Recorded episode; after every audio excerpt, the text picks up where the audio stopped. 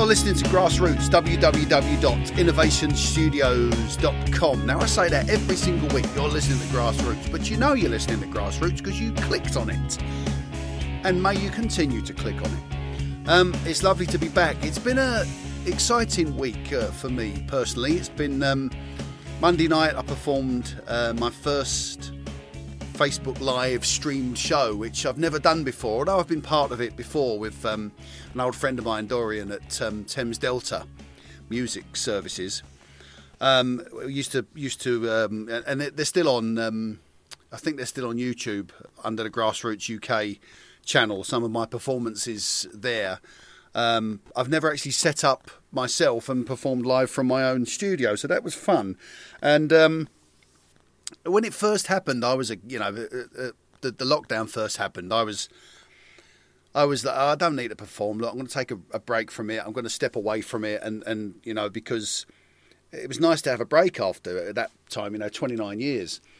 And you sort of think, well, I've got nothing to prove to myself. I've done all right. I've had a good career. I'm happy with everything. And I don't need to perform. I don't need to perform. And I watch people on there every Saturday night. I've got nowhere else to play, so I'm going to be on here. And I was just thinking, I don't need to do that. But, good luck to you if you wanted to do that, if you felt, you wanted to scratch that itch and whatever. And it is a good thing to do. But as we've kind of worked towards the end of the lockdown, I've looked at it and I thought, I need to start getting myself ready, because I've sat around for too long, really, and not really pushed and worked as hard as I could and kept myself in the game. So although I've performed a few shows here and there as the lockdown rules were eased a bit, in October, November, December, I haven't really performed in front of a quote-unquote audience. Although I've been rehearsing 2 or 3 times a week, playing through, because I needed to rework and go back to basics. I've been walking every day. I've been doing 2 walks a day, up to sort of 4 or 5, 6 miles a day, trying to, first of all, get some weight off, but secondly, get the breathing back, because, I'm looking forward to it. Go back to the first Grassroots podcast, the first Q&A. I bet I sound really breathless, and I don't feel so bad now. I tend to get breathless when I get on a rant, though, so it depends. We'll see if any of the questions bring me out in a rant today. It was a nice thing to do, and I got some nice comments, and I will do it again. And it was nice. It was a strange thing, because everybody watching gets the same experience, and that doesn't happen live in a pub, because everybody's sat in a different place in the venue, and everybody's kind of, you might have a conversation halfway through 1 or 2 songs, or you might go to the bar, or you might go to the toilet, or do whatever. And with this, everybody got the same experience. They were sat in the same place in the venue, almost, with the same view of me, with the same sound, but it was fun, and I kind of just did what I do, and I only did an hour, because people get sick of me after about an hour. I'm going to do it again, and I want to say a special thank you to Kelly Knight, who I did it through her page, Kelly Knight's Lockdown Singers, and she's promoting that. And Kelly, I've been introduced to Kelly recently, just a few weeks ago, and she mentioned it to me, and I said, yeah, I don't know if I'll do that. And I looked into it, and I thought, yeah, I'll give it a go. So it was fun. I had to kind of get my performance done and out the way, because obviously the whole nation would have been glued to the TV when I finished, to see what was happening with the Oprah interview. Ooh. It's been a busy week politically, but look, I ain't here to talk about politics, okay? I'm here to talk about music. But it's been an exciting week. It was nice to prepare. It was nice to get myself ready. And it was nice, actually, the next day to sit and watch some of my performance back. I don't watch myself much, but to watch some of it back with a cup of tea the next day and say, yeah, that came out well. I sounded good. I felt good. And it was nice. If you haven't seen it, you can find it on Facebook under Kelly Knight's Lockdown Singers, or you can I'll inbox me and I'll send you the link. If you're that desperate to see one of my gigs, then go and find it. But blimey, we're 4.5 minutes in, I haven't answered a question yet. So here's the first one. Derek from Whittam. Hello, Derek. How are you, mate? Hi, Marcus. What is your most embarrassing moment? Yeah. Well, I don't have the as yet, touch wood, and I'm just going to touch wood very quickly. I don't really have anything that's... I mean, I did fall down the stairs once at a place called the New... I think it was called the New Romney Club or something like that. And I finished the set and then said, thanks very much for listening, and walked off and promptly fell down the stairs. But it wasn't like a Sonic the Hedgehog job. I just lost my footing and luckily sort of fell and rolled into the changing room at the bottom, but I made a hole in my jeans. So when I went back on again, I had a big hole in the... And, of course, my mate, Ken, who was working with me, was very, very sympathetic and very, very helpful. As I was rolling around on the floor in some amount of pain because my ankle had gone, he was rolling around on the floor, peeing himself laughing at the fact that I just, in his words, stacked it, which actually is probably, if I'm honest with you, my favourite expression ever. I love that expression, stacked it. Yeah, so fell off the stage there. I think another example was we were booked to play a show at a place called the Hunters Meet, which I think is in Harlow. And it was our job to play two sets, one at 8 o'clock and one at 10 o'clock. And then in the middle, there was a comedian on who did the 9 till 10 slot. And we had to introduce him.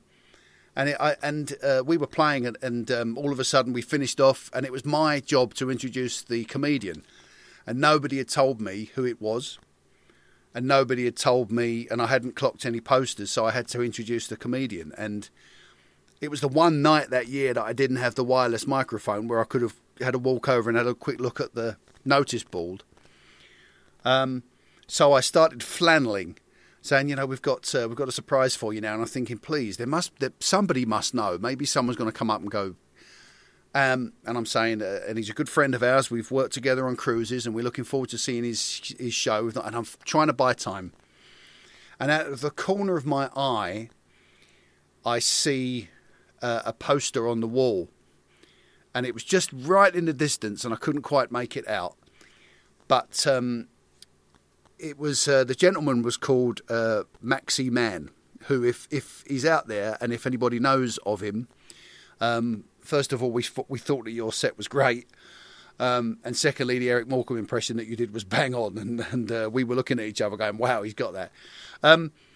But I couldn't read it, so I just introduced him as Mackie Man, because I could just about make it out, and it was one of those things I just hoped that I got the right one, and I had, so I got lucky. But I was just... flanneling, Derek, you know, and I'm standing there, and a torrent of thoughts. What is his name? Who is he? What? Nobody's told me. Did he mention it earlier? Did Brendan, who owned the venue, did he tell me it? Have I got it written down? I'm going through my papers, and I didn't have a clue. And I'm standing there, and all of a sudden, just saw the poster right in the distance, and I just went for that. Because I thought, well, look, he's a comedian. If I introduce him as the wrong person, he'll say, you wind up, or we make a joke of it. So... I felt that he could get himself out of it, but that was quite embarrassing. I don't have any stories of falling over or anything like that. Probably starting a song without the capo on, and then the rest of the band kicking in, and we all look at each other, and I sort of go, hang on a minute, you know, things like that. But I think the one that made me panic the most was that, just literally, oh, what is this man? What is this gentleman's name? I can't remember his name. So I flannelled. And my God, did I flannel. Gary Ayres. Hello, Gaz. How are you, mate? He's a good friend of mine, Gary. He sent me a lovely email the other night. We've not seen each other for a good while. But he asked me a brilliant question, so I thought I'd include it. And he says, hi, Marky, long-time listener, first-time caller. I always enjoyed watching other bands and acts we played with at gigs over the years, and we've had the pleasure to see some really good bands during our time. My question for you is, who were the most enjoyable and unique act you have seen whilst performing on the circuit? Hope you're keeping well. Look forward to gigging with you again soon. I had to go and do a bit of research on this one, Gaz, because obviously on the cabaret circuit, I've worked with lots of comedians and lots of people. Ken and I worked with a fire eater in a place that had an exceptionally low roof. And this guy was, as it happens, he was great. But his name escapes me, unfortunately. But we worked with him in the Isle of Sheppey, sort of Minster way. And he was great. But we also... I narrowed it down, Gary, because you sent me this question last week, and I didn't want to answer it straight away, so I've been doing some thinking. And I narrowed it down to two. The first one was a band that we worked with in Manchester at a venue called the Night and Day. And we worked at the Night and Day in Manchester, and there was a band on before us, and they were from, bearing in mind we'd driven all the way to Manchester. This band were from Walthamstow, so we could have got a lift with them. And we did it on a showcase, I think it may have been a Thursday night. And they were called Imperial Leisure. And they were like, I would say rap, but that probably would be disrespectful to them. But they were rapping, it just the music behind it was quite heavy. So they were quite a heavy rock band, but they had so many influences. And they had, I don't know if anybody remembers, I'm probably the only one who listens to this that's old enough. But there used to be a game called Ready to Rumble. It was on the Dreamcast, it was on the PlayStation, and there was a character called Afro Thunder. And he was one of the boxers, and one of the gentlemen looked like him, and he was dressed as a boxer. And he came out with the robe on and the gloves on and the microphone and started rapping. And then another gentleman came out who was supposed to be his opponent from the other side of the stage in a different pair of shorts and robe and gloves and stuff. He started rapping. And then there was a referee in the middle came out, this little guy dressed as a ref with the bow tie on, who was splitting them up, and he was rapping as well. And I just remember thinking it was really great. And I tried to get in touch with them a few times subsequently, and I got some nice correspondence with them for a while, and then I don't know what happened to them. So if anybody knows of them or remembers them or came across them, let me know, because it was really different. I mean, we were trying to set up, and bearing in mind, we're trying to set everything up, and then all of a sudden in comes this 7-piece band with decks and mini discs and 5 microphones and guitar, and we're thinking, wow, how are you going to get off the stage in time? And they went on before us. But they were so great that in the end we didn't want to go on. We wanted them to do another half an hour. So Imperial Leisure was one of the best that I saw. But at the back of my mind, I suddenly remembered, Gary, that when we headlined, when I say headlined, the headline slot at the Basildon Festival it's a bit like Glastonbury. It's not the headline slot. It's the tea time slot, if you like. But Wall-to-Wall had played it in, I think, it would have been 1999, 2000, and it would have been at Watt Tyler Park. And we'd finished, and of course, we hung around afterwards, giving it Mr. Billy Big Shot for a while. You might recognise me, I was the guy on stage, no, we didn't. We just stood and had a beer in the tent. But this act went on after us, and they were called Weapons of Sound. And we're standing there watching them set up. And they were bringing out shopping trolleys and like carpet tubes, the big tube that comes out of the middle of your roll of carpet, cut to different lengths.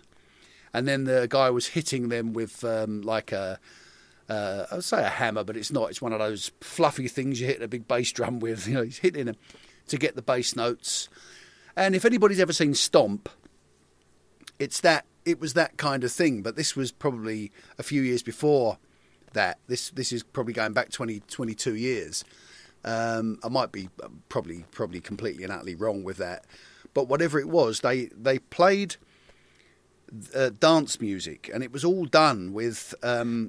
with props, and there wasn't an instrument in sight. It was all done with cut down carpet tubes and shopping trolleys, which were acting as like cymbals, and they were opening and closing the child seat to get a big crash cymbal. And how the sound guy mic'd it up, I have no idea, but it sounded amazing.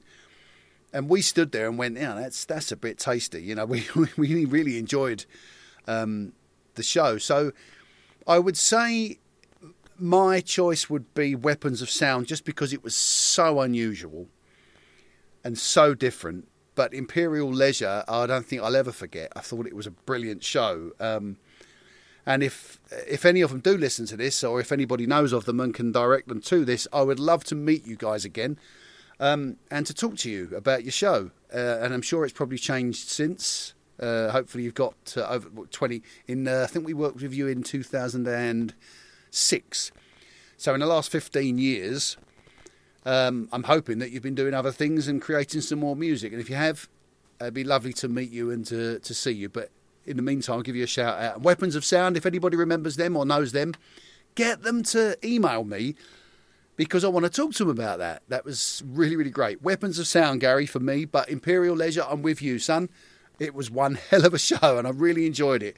It's hard to go on and follow a band like that and know that they were, you know, that you really enjoyed them and you've got to go and follow them. But I think we followed them okay. We did a good job that night. And... lovely to hear from you, Gaz, and love you too. Love to Amy and everybody, and your mum and dad and everyone. And I'll catch you soon. Need help setting up your own home studio? Why not book a consultation online? Here at Innovation Studios, we can help and advise on the best equipment for you, your ideas, your budget, and your space. Maybe even book a home visit.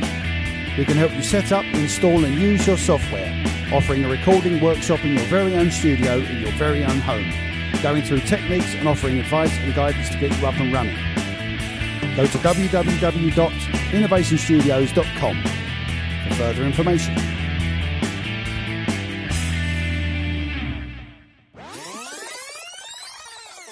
Mason in Belvedere. Hello, Mason. Hi, Marcus. Quick question for you. Why is it that sometimes, even though I am in standard tuning, I play along with something and I can't find the pitch?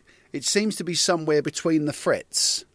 Have you heard of this, and what can I do to change it?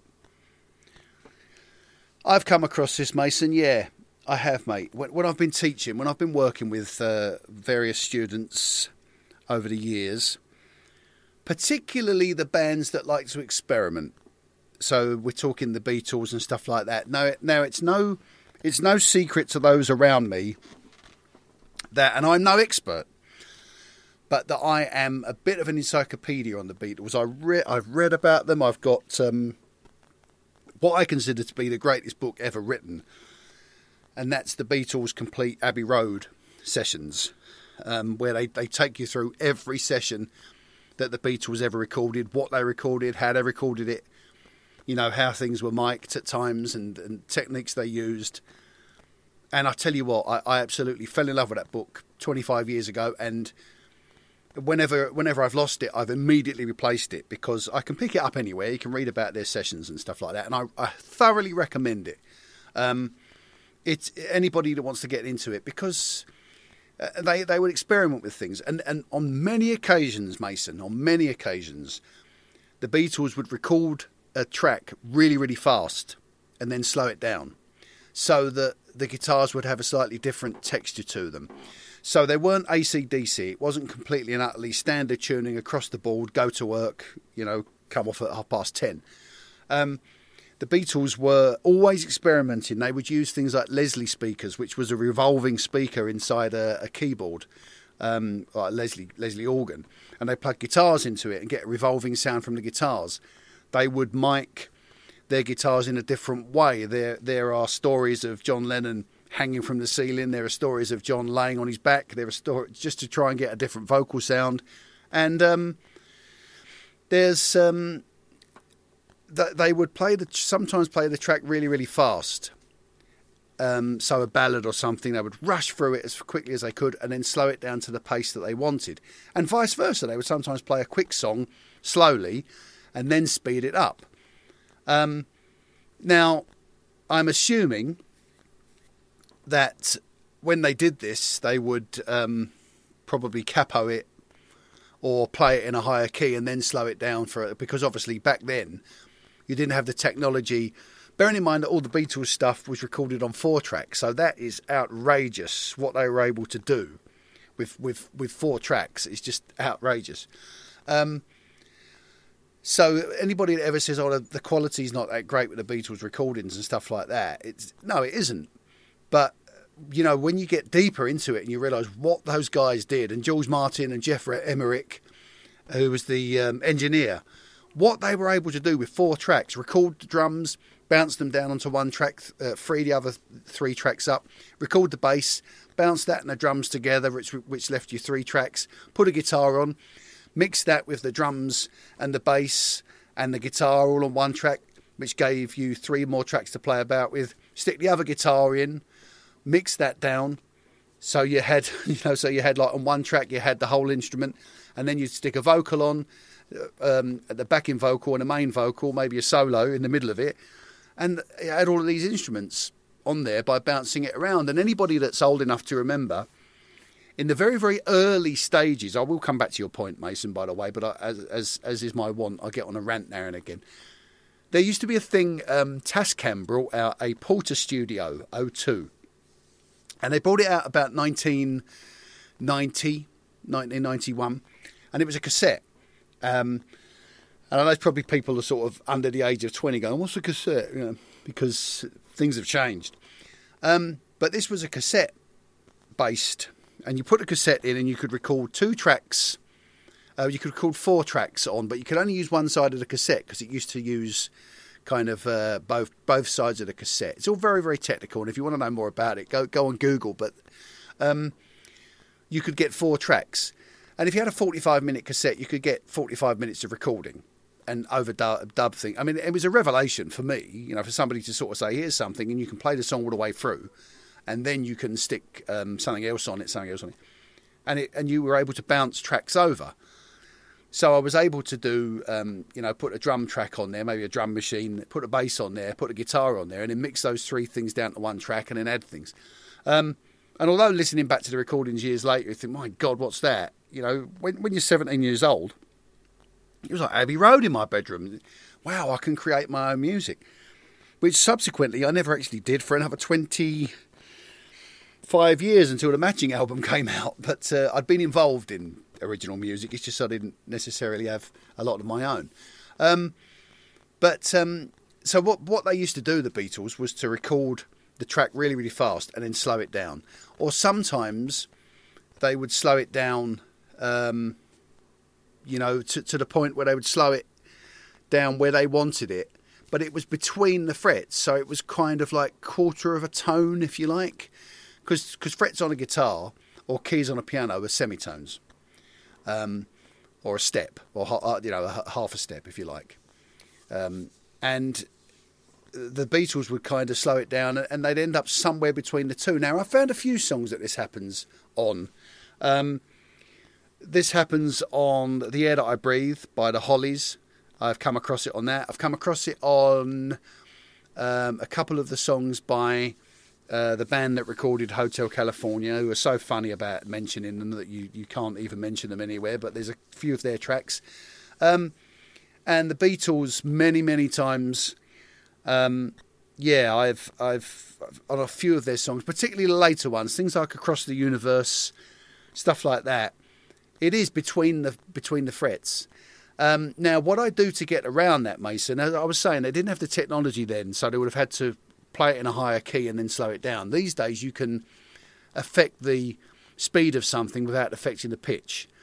Now, that's where programs like VLC Media Player and Audacity, which I'll tell you what, Audacity is absolutely the best thing. As a matter of fact, as I talk to you now, I'm recording it onto Audacity because it's plug in, record it, do it, send it out, done. But on Audacity, you can open it as, let's say, an MP3 or a WAV file or whatever, open it up. And then in there, under effect, you can change the pitch of it without affecting the speed or anything like that. So under effects, you can click on it and do pitch. And if you do that, you have to tweak it a little bit. But sometimes if you tweak it by sort of, 25% or something like that, you can put it back in tune with your guitar. Now, it sounds like a very, very long process. But the good thing about that is once you've done that and you've tweaked it and you've got it in the right pitch so you can play along with it, you can save it to MP3. And then anytime you play along with it, it will stay in that key. So, you know, anything that you're playing along with is handy. But yeah, I've come across that a few times, Mason, and it is annoying, especially when you're trying to work something out. Because, of course, when you go online to look at these things, people are sort of put helpful things on YouTube and Google, and it'll be, this is the key and this is how it was played. You go, I know it was played like that, but, you know, it's like when you look at Wonderwall and it says F sharp minor, and you go, it's not F sharp minor, it's capo 2 and E minor, you know, with the sus shape on there. But they're giving you, like, the proper chords. And with the Beatles, they'll tell you the proper chords, but what they don't tell you is that those rotters slowed the track down sort of half of a step so that nobody years later could play along with it without messing about with the tuning on the guitar or tweaking something on Audacity. So it's easily remedied once you get used to it. You haven't done anything wrong, Mason. It's nothing to do with your tuning. Well, I'm assuming it isn't, but it's nothing to do with your tuning. It's to do with the fact that sometimes, and also sometimes as well, back then, before the days of electronic tuners, everybody tuned to the piano in the room. So they would tune to the piano, or they would tune in with each other and just make sure the guitars were in tune. But they weren't in tune in as much as, you know, standard tuning. If the piano was half of a step out, because it had been sitting around for 6 months, everyone would just tune to that and then go to work. So there are a lot of songs that... I mean, you see the Beatles at Shea Stadium, they walk out and they're just looking at each other and all playing a note and just sort of tuning their guitars as close as they could get to it. No electronic stuff going on, no racks of effects behind them. So very much all done by ear. That's why sometimes their ear was, or they tuned somewhere just in between, or they tuned to the piano in the studio and the piano was slightly out, or they'd recorded the song... or they'd slowed the song down a tiny bit or speeded it up a tiny bit and they were stuck between two frets. That's how it happens sometimes, Mason, and it's annoying for us mere mortals who have to work it all out later on, but that's kind of what it is. So you haven't done anything wrong, mate. Just learn how to use Audacity and how to tweak it with the pitch setting, and then you'll be fine. And let me know how you get on, all right?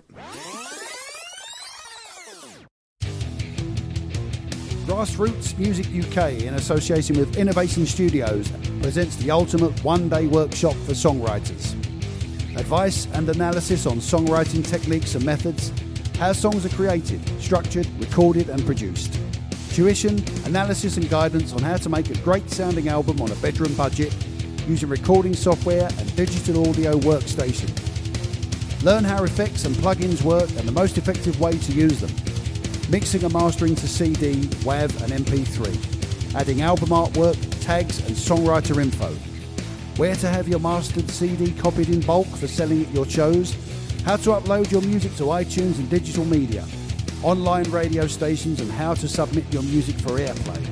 Advice on venues, promotions, showcases and open mic nights in the area. To book a place and be added to the waiting list, please call 01702 836 649 or email innovationstudiosuk@gmail.com.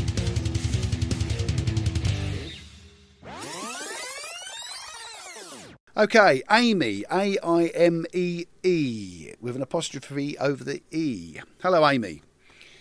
Hi, Marcus. My husband teases me about the size of my handbag, but I just wondered, how has technology over the years shrunk your travel bag? Brilliant question. What a brilliant question. I talked about this before. That's brilliant. That's tickled me, lads. Yeah. It's, well, you know, years ago, we sometimes the Oasis boys or the Waterwall boys might be away for a few nights, maybe 2 or 3 nights at a time. It's only in subsequent years when I've been on tour working with Great Days, who are up in Cheshire, and working with Cheryl and putting the Innovation Duo shows together, you know, the Broadway tour and things like that for them, that we've been away for maybe 7 or 8 days at a time. Sometimes the tours would be as long as that, but usually there was like a point in it where you would play a show that was near enough to home to come home and have your own bed and get back there. So I think technology's made a massive difference. If we were going away, so let's go back 25 years. If we were going away for maybe a week then on tour, apart from, let's just assume that all the amps and the guitars are not part of this, because they're just on the van. You would try to, you know, because you didn't have everything on your phone. Because phones then, I mean, if they weren't a house brick, then they were a Lego brick that had pretty much nothing on it. And I think texts have only been around since about 1998. I think before then it was all phone calls. So we would be on tour maybe 93, 94, somewhere around then. And it might be away for maybe 6 nights at a time and then come back and play a show locally, go home that night, get your own bed, spend the day at home, travel off to the next gig. So things like that. But yeah, I mean, it was like a travel bag. And apart from your obvious stuff, your toiletries, you know, your toothbrushes and your hair brushes and, you know, the obvious stuff. It was like usually a couple of books to read, but the books weren't read in the van. Because, I mean, some of the boys would listen to books in the van, but we couldn't. I couldn't do that. It used to make me feel a bit rough. And you'd maybe put the tape players. You could take. So you'd have your bag with probably either a portable CD player with your headphones, because there weren't any MP3. So portable CD player, maybe a stack of CDs. Or, you know, your portable tape player, your Walkman, with your cassettes on, with a stack of cassettes to listen to. And then you had sort of 2 or 3 books that you might take with you. You take your diary with you because, you know, the phone rang while you were away. You'd need to take some phone calls. Obviously, your toiletries would be in there. You'd have your changes of underwear, and then you'd have your stage wear, a couple of shirts, a couple of the jackets you were wearing, change of shoes. But you weren't sort of going out much because you were away working. So it wasn't like going on holiday where you'd need clothes for the evening and clothes for the day. A lot of the time away from it, I kind of would slum it in a pair of jogging bottoms and then get my jeans on for the show. So it's we travelled as lightly as we could. But yeah, I agree with you, Amy, that technology's changed a lot of things. These days you can take your phone, and on your phone you can watch a film, you can listen to music, you can go online, you can read a book with the Kindle app, or you can take a Kindle with you that's got everything. You can take an iPad with you, you can get online, you can watch movies, you can watch TV, you can do everything. So once that's in your bag, it's kind of an all-round thing. But back then, you know, you'd have to take a couple of books because you get back sometimes, you might be wired after a show, might have been a good one that night, and you go back, you're dripping in sweat, you have a shower, lay on the bed thinking, and you can't sleep. So couldn't play on your phone, couldn't look on Facebook and Google and look up YouTube.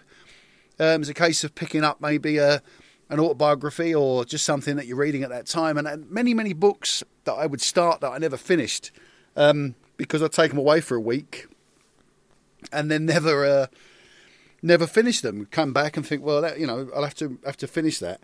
But yeah, technology has shrunk the size of my travel bag and also the size of the equipment in the van now, because we're able to get so much more out of smaller speakers and more manageable things. When we started, it was bass bins and huge great speakers and 15-inch speakers, and could hardly took 2 of you to lift them up onto the stands.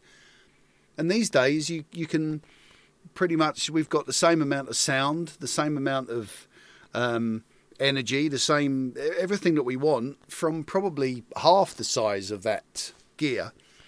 And also technology in terms of, you know, we don't necessarily always need mini discs and huge great CD players to play our tracks through, or MIDI players as it used to be sort of 25, 30 years ago when they were the big thing. So we can do it all from our phone. We can play our tracks on our phone. We can use our phone to stream the show if we want. It is ridiculous. And I know they said it at the turn of you know, the century before, in the 1800s into the 1900s, and they said that never before had things moved on so much. But I honestly believe I don't think anything has ever moved faster than the technology has moved in the last 25 years. We've gone from, or certainly the last, let's say the last 30 years, we've gone from, you know, 4 channels, 5 channels, to 250, 300 channels. We've gone from on demand. All of these things that you have. And we've gone to flat screen TVs. And we've got... And the other thing as well was sometimes maybe a portable DVD player, probably around the sort of late 90s. You might have a portable DVD player, but even then, pack loads of DVDs. These days, you load it on MP4 quality, stick it on your phone, show your mate something. I don't think anybody watches films anymore. I think most people watch YouTube or TikTok or things like that. So nobody really does that anymore. But yeah, I mean, it wasn't really my obvious stuff because the shirts and the jeans and the shoes and that would kind of hang up in the back of the van. But it was the stuff that I would take to travel with. These days, I pick up, you know, underwear hasn't changed much. And I don't mean in terms of, I mean, I've obviously bought new since 1992, although people would disagree with that, but I promise you I have. It would be just the obvious things. I now just take my phone, and from my phone I can read books and listen to music and watch films and watch YouTube and chat to people and make phone calls and text people, etc. Back then, I'd sit in the back of the van and write a postcard to somebody, like having a really great time. Wish you were here. It's lovely and sunny. You know, write a couple of postcards, stick them in the post. You know, write to Uncle Norman and Joy just to let them know that the tour was going well. And these days, you fire off a text message: "Hi, got here safely." Maybe give my mum 3 rings if she wasn't on a tour, just to let her know I was back at the hotel because I didn't want to ring her and talk to her. 3 rings, yeah. Peter Kay says about it, and. Yeah, I've done it. 3 rings, let me know you're there. And then they pick up on the second ring and you go, oh, you know. So a lot has changed. But my travel bag really is my phone, a change of underwear these days. Sometimes the odd book just to take me away from the screen. But yeah, it's made a massive, massive difference, Amy. Absolutely massive. I'm going to finish with this question from Casey, who says ME6, which I'm assuming is Maidstone, just on the outskirts of Maidstone. Hi, Marcus. I caught your show Monday, and I just wondered, how did you add reverb and effects to your live stream? Yeah, I mean, a lot of what I've seen, and I only went by what I'd seen, a lot of what I'd seen was recorded just with a PA speaker or something in the background, and then people used their phones to record it and to stream it live. I used a PC, my recording one that's in the studio. And what I did, Casey, was, because I only used one microphone in front of me because I was acoustic and vocal, and I didn't want to overload it by having too much going through. So what I did was to put a microphone in front of me nice and loud so it picked up everything. And then I ran that microphone through a Mackie FX 4, which is just a mixer, and then I added the reverb on the mixer, and then from the mixer I took just the mono signal out and put that into my audio box, which is my sound card for my PC, and then when I streamed the show live, I used the webcam that I've got on top of the TV here, and I used my audio box USB 96 as the sound source. So what you were getting was my guitar and my mic and my voice through a microphone in front of me, through a mixing desk that then I added reverb and EQ to, and then a mono from that straight into the live stream, straight into the audio box and straight into the live stream. So I was able to do whatever I wanted with from that. It was like a monitor output. Not everybody has that effect, and to be honest, I've seen a lot of great shows from people just streaming with their phone in the corner of the room. So it was only my personal preference. I'm hoping that I'll learn a bit more about it so that I'll be able to sort of add a bit more to it. Maybe even use a couple of tracks here and there, or maybe use my looper pedals, which hoping I'll be able to use the left and rights. But I always worry that if I'm throwing too much through, there's more that can go wrong. I just tried, and on Monday it worked, and I hope you enjoyed the show because I really enjoyed doing it, as I said at the start, for about 7 minutes. And it was, so that's all it was. I just put it through a mixer first, and then from the mixer I then took the signal, because usually I plug the mic straight into my sound card, but in this case I ran it through the mixer first. And I'm hoping that I'll be able to put other things through the mixer, and maybe somewhere along the line do well, I'll definitely be playing a few more shows, but maybe do something a little bit more involved with the loop pedals or something like that. But that's all it was. That's all it was, Casey. It wasn't. It's not rocket science. And if you need any advice, or if you're doing one yourself, let me know what it is, and I'll link it for you. But just by all means, email me, and I'll give you as much advice as I can. I'm going to love you and leave you with that. But I've got some exciting things coming up over the next few weeks. I've got a few more weeks of Q&A because I've still got a few questions I've got to get through. But for a 6-week period. Probably towards the, probably towards the end of April, I'll be running probably a 6-week podcast, which is going to be called the One Question Podcast, because I've been asked a few questions where it's going to be, a long answer. For instance, I've been asked, why is music so important? Right. So there you go. That's 45 minutes straight away. So I'll be talking about that'll be probably week one. I've been asked about how do I get my entire CD collection onto my PC or onto my iPod? What's the best quality to use? How does MP3 work? So I'm going to go into detail on that one. So because obviously when you compress something, it's not as good, and I'll be hopefully talking about what you lose, the quality that you use, and the different formats, the FLAC, the WAV files, the MP3s, talking about that. And I've been asked a few questions like that, how do harmonies work? I've been asked about why are acoustic guitars so important? And these are kind of one-question podcasts. So I'm going to do them probably towards the end of April. But at the moment, thanks to you lovely people, I've still got a few questions I've got to get through. And so thanks to Mason, thanks to Casey, thanks to Amy, thanks to Gaz, and thanks to Derek for your questions today. I don't think I missed anybody out there. If I did, I'm sorry.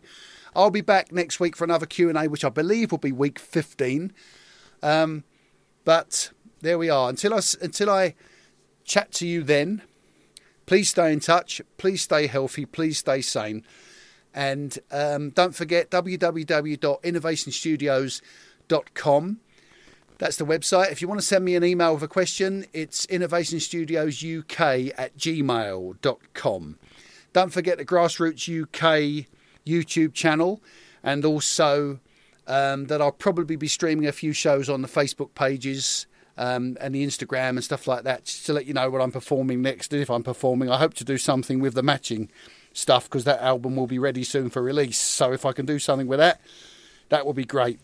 In the meantime, a pleasure as always answering your questions. I hope you got what you wanted, and I will see you all soon. Yours in Music signing off. Bye bye for now.